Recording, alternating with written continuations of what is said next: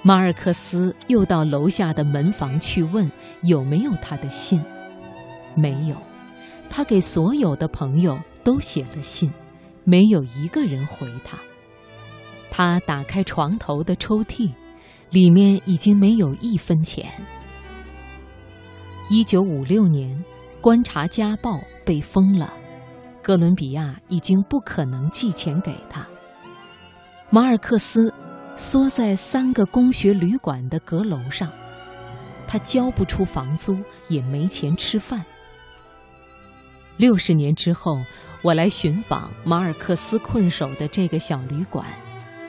小旅馆在索邦大学旁边的一条小路上，门边的墙上挂着一个马尔克斯的小雕像。旅馆里的小厅里有一个书架。上面放着法语和西班牙语的马尔克斯的书。一九五七年，马尔克斯在这里写出了没有人给他写信的上校。他说这是他写的最好的小说。说这话的马尔克斯带着强烈的感情色彩，因为不是没有人给上校写信，而是没有人给他，给二十九岁的马尔克斯写信。确切地说，是没有人给他寄钱。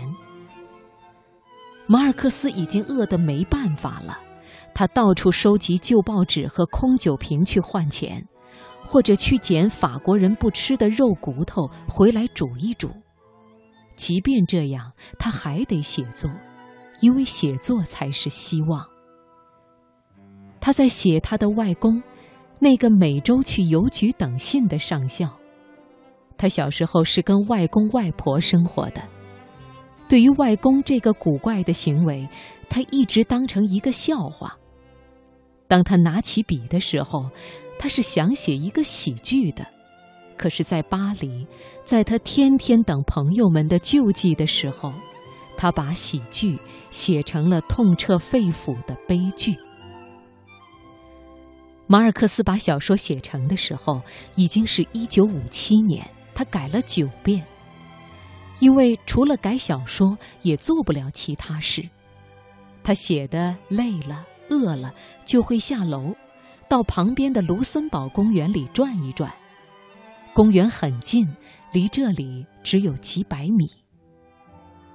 我从他的小旅馆出来，往右拐到圣米歇尔大街，沿着街再往左走几步，就看到了卢森堡公园。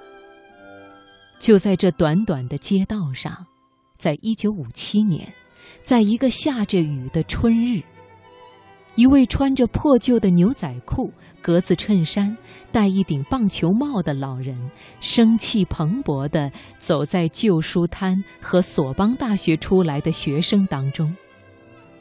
马尔克斯在街道的对面看到了他，认出了他。他用双手圈在嘴上，激动地朝他大喊：“大师！”那人回过头，朝他挥挥手，回应道：“再见，朋友。”这个人就是海明威。三十多年前，他和马尔克斯一样，在卢森堡公园用散步来抵挡饥饿，这是他们唯一的一次相遇。我站在这些曾经为潦倒的海明威和马尔克斯遮蔽风雨的梧桐树底下，突然间，仿佛洞悉了命运的秘密。马尔克斯在他的小阁楼上几乎研读了海明威所有的作品，用他的冰山理论刚刚写出没人给他写信的上校，而就在此刻。海明威竟然真的从他的眼前走过了。马尔克斯的激动并不只是敬仰，而是觉得他从他的手里接过了什么。也就是从这一刻开始，海明威的时代结束了，另一个时代开始了。虽然人们意识到这一切还要再等十年，等他写出《百年孤独》。在没有人给他写信的上校这部小说里，上校已经卖掉了家里所有能卖的东西。妻子怕别人知道家里已经揭不开锅，就放了石头在锅里煮。可是，上校仍然不肯把那只斗鸡卖掉，他要等斗鸡上场比赛，他认为斗鸡一定能赢。上校活了七十五岁，用他一生中分分秒秒积累起来的七十五岁，才到了这个关头。他自觉心灵清透，坦坦荡荡，什么事也难不住他。而那只宁肯饿死也不肯卖的鸡，就是马尔克斯的文学梦。离开巴黎二十多年后，马尔克斯重又回到他曾居住的小旅馆。当年走的时候，他身无分文，付不了房租。好心的房东没有难为他，只是祝他好运。